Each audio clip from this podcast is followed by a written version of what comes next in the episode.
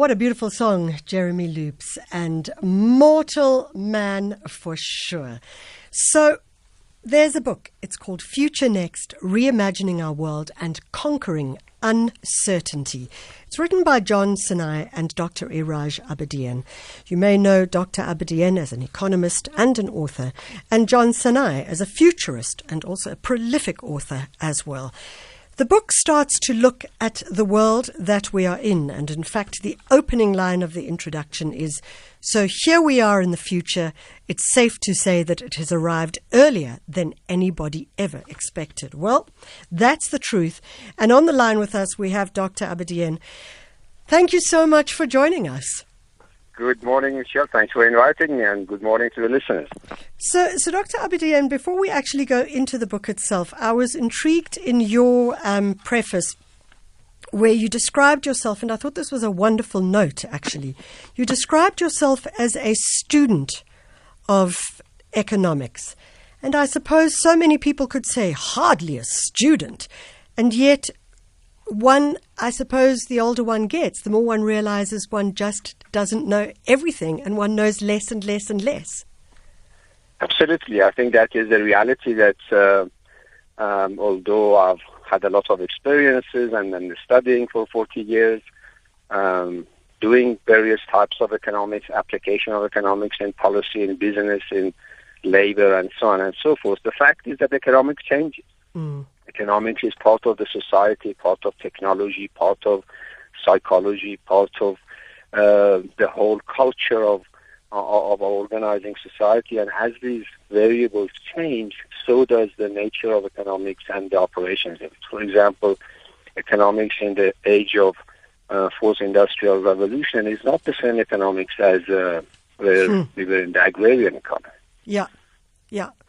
You know, I'm glad you use an example as well because there, there's lots of that requirement throughout the book. And for our listeners, just to understand what happens with the book is it's, it's, it's split into three parts. The, the first is embracing the unknown. The second part is asking new questions and reimagining our collective future. Some fascinating new questions. And the third is future next. What can we do? And it looks at like the, the likes of consumers, employees, employers, entrepreneurs, executives, and of course policymakers. Dr. Abedian, I know that a part of the book is obviously written by John Sanei, but there was there were a couple of points that I wanted to raise in the first chapter about embracing the unknown where the discussion is around being conscious about how you process the news. Mm. Talk to us about that. Yeah, I think uh, uh, the at the personal level, and this is really where um, John and myself came together. John's uh, passion and expertise and and uh, research uh, always relates to, to what happens inside us as an individual, in mm. our psyche, in our expectations, what makes us happy, what makes us sad and why, and, and what processes do we go through. Although nobody can see, but that's the universe inside. And whereas mm. mine is about universe outside, so to speak. And these two have to, in a way, live together and ideally to be to be coherent and, and consistent. So what happens uh, within our, uh, we all come from various backgrounds. We've been socialized to believe certain things as so-called normal. Um, and when that normal doesn't uh, uh, continue and suddenly shatters in front of our eyes, we just it is, as if our world has just collapsed. Uh, what we, what John quite um, uh, compellingly um, uh, illustrates and shares his insight is that we, we mustn't confuse the, the normal with familiar. What we do have is we have familiarity because we've been socialized to accept certain things as so-called, that's how things should be. We call it normal.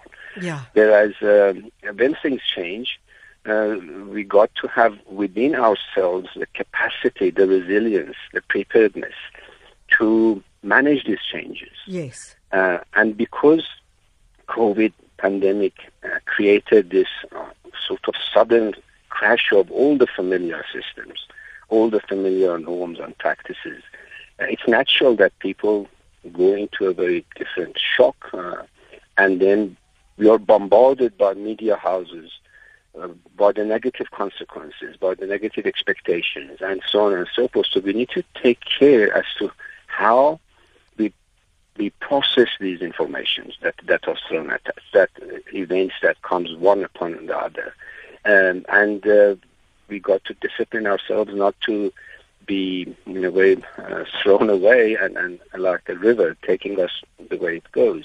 Uh, then we will be able to, then of course we won't be able to, to maintain the inner uh, stability, inner uh, yeah. sort of resilience to manage the outer events. You know, this inner resilience is also touched on in this idea where you talk about how we could look at exponential living. And I, I love this idea of exponential living because it, it, it questions this linear process. I mean, you talk about familiarity and what we think is normal versus familiarity. And in many ways, um, that linear process is about that. How do we do exponential living? I think the book, uh, in a way, provides some uh, step-by-step, uh, not guidelines, at least suggestions, yeah. um, to to in a way understand that all the linear planning that we had that we're going to be uh, next month have a holiday and then save that much, get married, go on. We got a bucket list always, as we call it, of things to do. Um, and uh, it, has been the way uh, so society, economy, and and the global system, environmental system, up to now has has conditions us to learn. Whereas now, um, all of that pretty much is imploding upon us. So we yeah. need to learn to operate in a very different way, uh, uh, in a very non-linear, exponential way, see opportunities, and be flexible enough to live with the opportunities, to unlock our capacity uh, to, to to make the best of that. For example, uh, if, we, if we bring it to the uh, sort of business and economic and, and, and careers, we all have been conditioned to have a linear graduate, get a job, promote, uh, and retire, uh, and that's the end of it, yeah. and enjoy the retirement. Well, these days, um, a typical economic life, a typical professional would change what something like eight or ten or more um, professions. Yeah. Uh, because it's become possible. So you don't live in that linear as our grandparents and forefathers did. And then we have to obviously prepare ourselves to believe in our capabilities, to identify, uh, and very early on, and as we go along, make a list which is not about what what what to do, but what to be. What do yeah. I want to be? Yeah. What am I good at, what, what's my passion and capabilities, and, and focus on our inner capacities, inner capabilities, so that we can unlock it in an exponential way. We're chatting to Dr. Iraj Abedian. He is the co author of a fascinating book called Future Next Reimagining Our World and Conquering Uncertainty.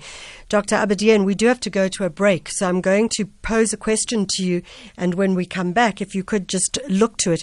One of the things um, in the chapter around asking new questions is this idea of the fact that as we move forward into a new world, new stories, we obviously need, as you say, new terms, and in particular, there's a kind of cautionary tale around those broad terms of communism, socialism, and capitalism. And when we come back, I'd like to just ask your take on that. The Jet Set Breakfast with Michelle Constant. We're talking to Dr. Iraj Abedian from the book, or the co author of the book Future Next. Uh, Dr. Abedian, in the in the book asking new questions, in the chapter asking new questions, there were two ch- uh, smaller chapters, I suppose, which totally turned things on my head when I thought about it. The first one was this idea that regulation kills the economy is a narrative that actually is not true. And I loved that because we're always the people who are going, no, it's regulation that's killing the economy and just cut the red tape, etc. And yet you just you, you explain why this is not 100% true. Yeah, I think, uh, Michelle, this is part of the bigger uh, sort of socialization or upbringing that we all have, no matter where we are. We've been sort of boxed into thinking that you either a communist, a socialist, a capitalist. You put a label on something. Yeah. And part of this is uh, really the fact that uh, a group, a very powerful group, a dominant group almost, uh, believes that uh, regulation is, is, is a bad thing. Um, I do, I'm not in favor of uh, red tape. I'm not in favor of uh, inappropriate regulation. But at the same time, the reality is that no economy can function without regulation. So instead of, as they say, throwing the baby with the bathwater, let's have a decent, uh, effective conversation uh, and and talk about what type of regulation, what the regularity of, of upgrading regulation, so that the economy can function. And we use a very uh, daily example of like a traffic, a city, uh, a metropole cannot function without a, a traffic regulatory system, and that Yeah. regulatory system must be uh, fit for purpose, must be upgraded, must be revised, must be uh, sort of from manual to to automatic, from automatic to digital, etc., etc., so that the city can function, so that the economy and the welfare of the individuals. And it's very important that regulation cannot be um, focused on one factor only. For example, maximizing return on, on, on capital is important, vital, but it must be the broader welfare of the community and the society that should be subsumed and, and embodied in that regulation, and therefore regulation need to be not constant. It's got to be continuously revised and made fit for purpose. Talk to us about the idea of price equates to value. Yes slash no. yes, I mean, often uh, there is another sort of uh, half truth, or, or uh, they say, a grain of truth in a mountain of untruth, Yes. which uh, price reflects value, which means uh, somebody, and we use the example of, of the wage gap, which is a very serious uh, uh, social, political, and, and economic phenomenon that uh, we just assume that uh, the lowest paid in the in the organization or in the business economic enterprise is the right price for that because that's the value that they generate. In the meantime, right at the top, those who get uh, sort of unbelievable remuneration, well, that's the value that they had. And we question that. We say it is not true. It is not, uh, neither is factually true, nor from a social point of view sustainable. So we question that um, not by way of being in a very authoritative here, but we're raising some questions, inviting everybody to think about. And uh, if there are fault lines in our uh, value price uh, spectrum, we need to, uh, much like the, the fault lines in the regulatory debate, Yeah. these things need to be re-examined. The game has changed. We got to change our thinking. We got to turn our head and look for a different system. Not to say, well, if you're a communist, you do it always this way. If you're a capitalist, but those isms are, are useless. They're just irrelevant and, and as inappropriate as using uh, cart and horse for the modern economy. You know, there's um, there's and and I forget her name. I was just watching a talk with her recent. oh, I wish I could remember her name. Uh, uh, I think she comes from Harvard, and she talks about um, the time for a post-capitalist world. And there's a lot of writing around post-capitalist worlds and um, neo-capitalism, but and different ways of talking to the kind of systems that we have. And you, you've mentioned that. Do you believe that we, we, we can move towards that? Do you believe that that's an option, or is it just so challenging, particularly in this country? Absolutely, Michelle. I, I, not only I believe we can, we have, I would say, no choice. Don't Mm. ask me exactly what it is. I think that let's discuss, let's consult, let's let's carve it out. Um, and let's remember that the Industrial Revolution happened and the capitalism as we sort of see it was born. Nobody knew capitalism. Nobody used that term. Nobody Mm. knew how it operates. But the, through trial, error, uh, ideological, philosophical, and social in, engagements, the term evolved and the system became a very different system than the agrarian system before that. So, and we are exactly at the same type of juncture, which is, in our view, precipitated by the COVID-19 crisis that Absolutely. says what we have is not useful, is not conducive to welfare. Otherwise, we have so much disparities of income, so much unemployment, so much wealth. At the same time, there is so much misery. This cannot be the right thing. So let's put these labels aside. Let's engage, have conversations, and carve out what we want to be. And that really is what the second and the third chapter of the book are all about. You know, we do have to go to a break, and I am feel like there's so much more still to talk to you about. So, what I would like to do is that if we go to not the break, but um, when we go to the news break, when, could we come back to you after the news break? It does go kind of against uh, our usual convention here on the show, but there's so much still to talk to yeah. you about. Because I want to go, go to your, your you, you, in your chapter five, you said you talk to this, and I'll quote. It's the the fact that we need a different intervention, which you've spoken about, that existing economic thinking will the current existing economic thinking, I'll place it as such, will see the pursuit of profits overpower human survival. Now, obviously, that talks to so many different conversations. It's the conversation around sustainability, around the Sustainable Development Goals, the SDGs, how those can shift and change, and indeed how we start to create a system that evolves. Because right now, as you said earlier, we have not yet evolved and we may still go, um, we, we're still stuck in an old system. So if you can just hold that thought, that would be wonderful. We're talking to sure. Dr. Iraj Abedian of Future Next, Reimagining Our World and Conquering Uncertainty. He's the co-author with John Sanei.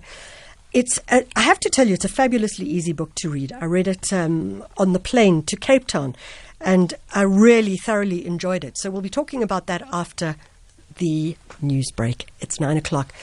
Time for the news. Good morning. The Jet Set Breakfast with Michelle Constant, 7 to 10 a.m.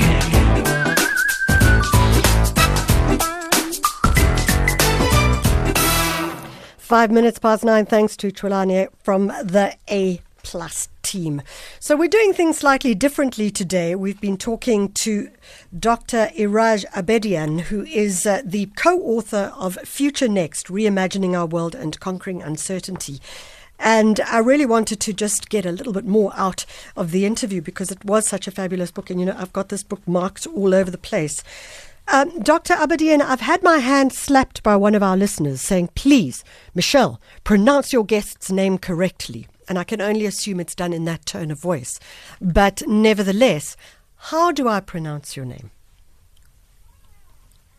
No accent, nothing uh, exciting. It's flat as you read it. Abedian. Iraj Abedian. Iraj Abedian. That's right.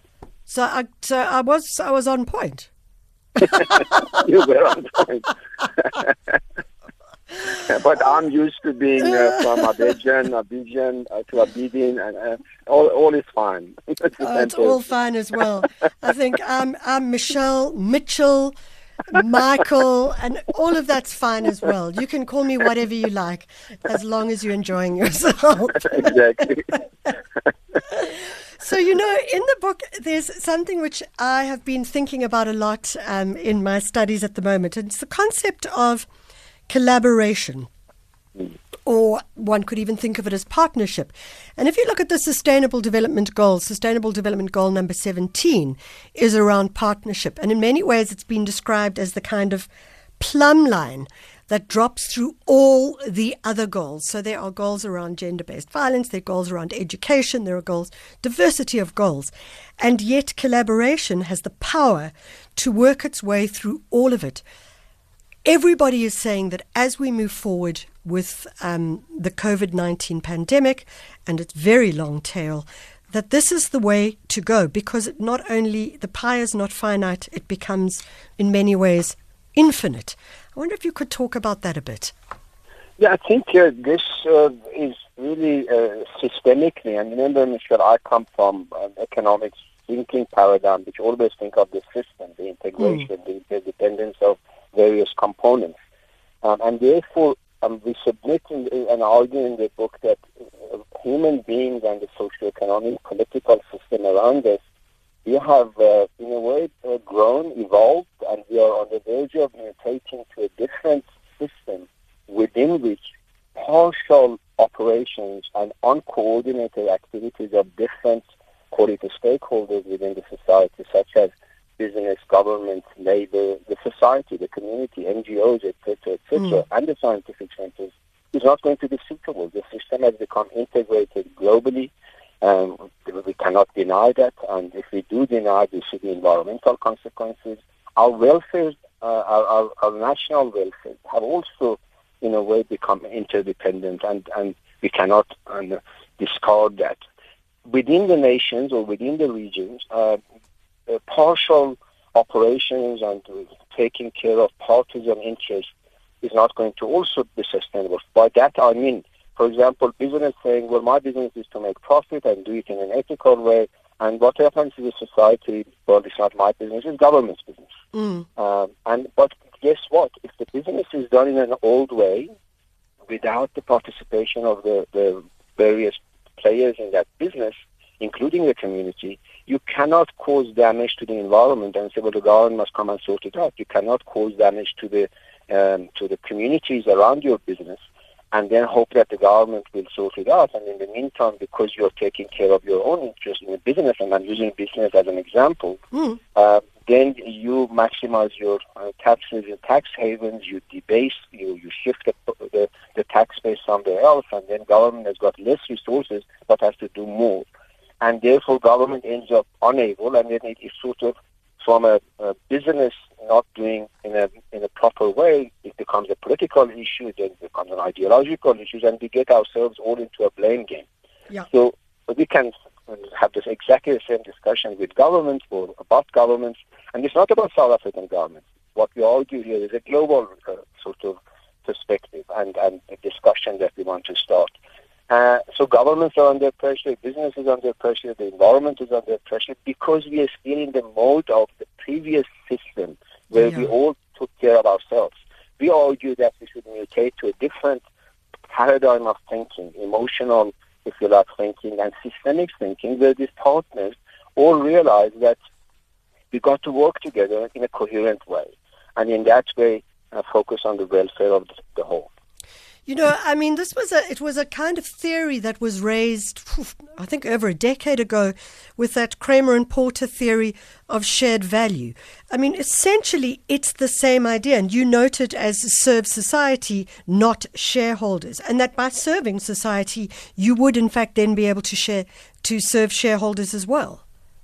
You're absolutely right. Uh, a lot of what we put in the book are not new. Some of them were raised 50, 60 years ago, but wow. it was such a visionary at that time that I personally couldn't say, well, I can feel it, I can see it.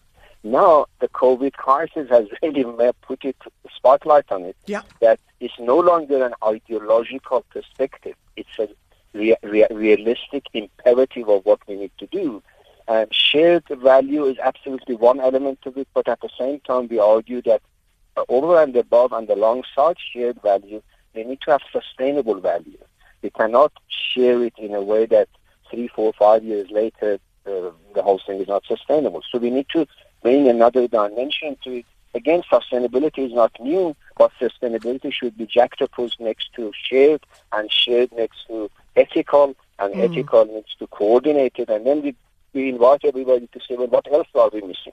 You're not arguing, and certainly I'm not arguing that I've got all the answers. I'm saying that we have a joint challenge of redefining our systems and let's find its various attributes such as shared, such as sustainability, such as ethical, such as coordinated. And then when we haggle and juggle, what I'm confident of is we have collectively what it takes to carve out the new system.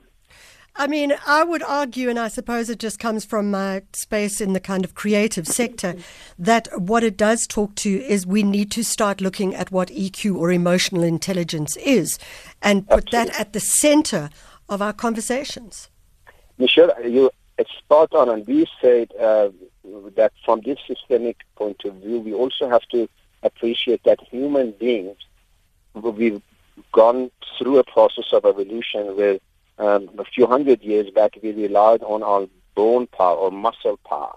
Mm. We then became intellectual. We, we relied more and more during industrialization and post-industrialization on on intellectual power, automation, mechanics and machines and so on, and we did brilliantly. Now we suggest that we are at a point that we have to complement that, balance it with insights and creativity that people have. Therefore, that is another attribute of this mutation that is in progress, and human beings, as we evolve in the new system, not only we need um, sort of physical power, not only we need intellectual power, but we will increasingly require insight and yeah. creativity that is part of defining nature of human beings. You know, I suppose um, uh, in closing, um, Dr. Abedian, is that this idea that um, it was. I, I, did a hike this week on, at a place called the Green Mountain Trail, which is in the Western Cape, and and focuses on fynbos. And one of the things our trail guide was saying is that when you look at the fynbos, you look at this, the fact that um, the more diversity there is in the fynbos, the more productive it is. Yeah. And I thought, this is such a powerful learning tool that we could take in society, in business, and the like, because essentially that's correct. If we could start to understand the power of diversity to grow productivity, it could shift things quite dramatically as we move forward. Absolutely. And do it, Michelle, in an exponential way. That's one of the creative, one of the factors that creates uh, not only sustainability um, and creativity, but also um, uh, diversity brings with it exponential dimensions uh, because it's not a linear thing. Because creativity in each of is different, and then we put them together in a diverse form. It becomes like a garden that's got so many different flowers, all of them each beautiful, but the collective of diversity of the flower gives a different vista and a different joy. Mm. In closing, you have uh, mentioned in your acknowledgements, you, you said that much of your inspiration was fired by Shoghi Effendi's missive on the unfoldment of world civilization, which was written in 1936, just prior to the Second World War. And and I was interested in that comment because of what you mentioned earlier here on the show, where you said so much of the conversations that we are having, they're not new conversations. They're conversations that have come up in academia, they've come up in business engagement, they've come up in governments over many, many years. Tell us a little bit about that particular missive. Yeah, I think that message was, or that statement or, or um, essay was written by uh, Shoghi Effendi at that time, um, in the middle of the turbulent time of the global, uh, in, in, between the war, the two wars, and it, it is an amazing uh, piece of uh, what to call it, creative or visionary outline of how we are uh, we are unfolding as a human civilization. And I've been for years reading it, but never really understood much of it until the crisis it, and there's just so many of these elements are panning out. And that again brings me to this point that really motivated the, uh, the, the writing of the book. That when systems are on the on the verge of transitioning from an old to a new, it's not an event; it's a process. There mm. are some visionary, philosophical, or uh, artistic people who have this insight. They can see that this is not uh, workable. It's, it has to change. But the rest of us keep sort of hoping that we'll fix it in one way or another and make it work. Um, and then it takes, let's say, 40, 50 years for that transition to on different uh, vectors, on different attributes to get to a point of non-sustainable so that now everybody can see that we need something new. Everybody can see that this unfoldment of world civilization has to uh, mutate, has to go to a different uh, plateau and uh, and be reconfigured. So that particular statement obviously uh, inspired me a, a lot, uh, also helped me to learn and think and, and argue with different people. And, uh, I still do. And the writing of the book was a very helpful process of sitting and thinking um, along this unfoldment of, of, of, civilization, which is a planetary, it's not a country-specific type of uh, unfoldment. It's about us, Homo sapiens, and, and, and the mutation that we need to, um, to embrace. I suppose one could say that then, if you're going to be an economist, you have to have a long view of the future and plenty of patience. Yeah, and you need to remain a student. That's where we started our conversation. Yeah, you exactly. can't say, well, I've learned it or I know it or listen to me and I, I've got all the answers. That, that, the reality is different. The systems are in evolution and you have to have the long-term view. Be very mindful of this evolving process at the same time be humble, be prepared mm-hmm. to learn, and if things don't work, change your views and learn and find new ways of doing it and help the society. Dr. Iraj Abedian, thank you so much for joining us, the co author of Future Next Reimagining Our World and Conquering Uncertainty. And his co author is John Sanei. It's a great read. It's a challenging read, and as they say, the future has arrived early. And it really is about how we move forward in the field, in the world. I think that idea of how we think about familiarity versus what we think is normal. So instead of assuming that something is normal just because it's familiar, is something we need to break away from and change and shift. We have got one of our listeners saying uh, that they're interested in the ABCD methodology, which I have to say I'm in absolute agreement. And as the ABCD being the asset based community development methodology, focusing in many ways on the idea of abundance versus scarcity. I'm not reading out the entire SMS, and my apologies, but we don't have time as I do need to go to a break.